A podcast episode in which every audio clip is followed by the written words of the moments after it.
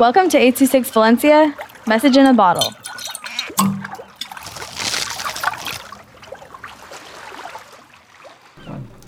For the LGBTQ, equal rights are long overdue, by Cecilia, with 826 Valencia. I'd always assumed it was a natural conclusion that people part of the LGBTQ community deserve the same rights and privileges that their heterosexual counterparts are entitled to.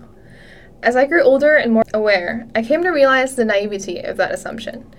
It astounded me then, as it does today, how many people consider this a topic up for debate that lawmakers and public officials can declare their intentions to institute anti LGBTQ legislation and receive vocal support from voters speaks to a clear and devastating lack of empathy and understanding throughout the world, but especially in America, a country that boasts about its openness to individualism and diversity.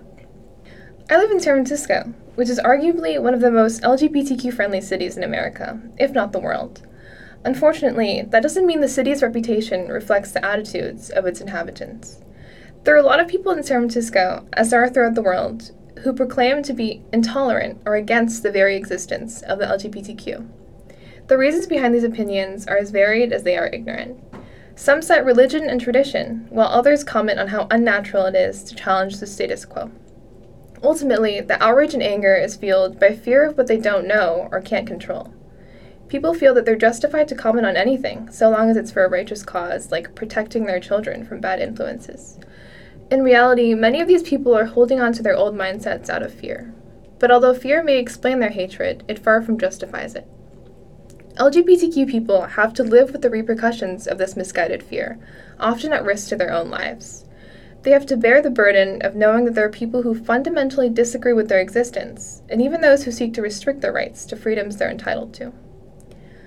The HRC, or the Human Rights Campaign Foundation, reports that politicians in state houses across the country introduced 315 discriminatory anti LGBTQ bills in 2022, with 29 of them passing into law.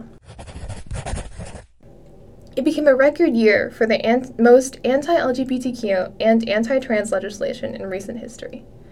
In particular, proposed bills have intended to restrict participation of trans youth in school sports define what educators can say about related topics in the classroom, and block access to gender affirming care for minors.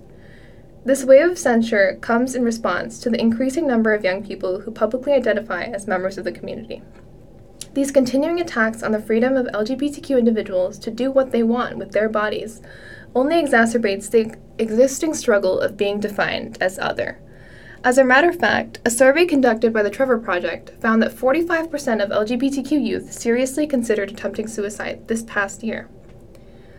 There's a curious disconnect that occurs when we discuss issues like LGBTQ rights, where, where we reduce them to abstract, broad problems that are probably affecting someone somewhere else.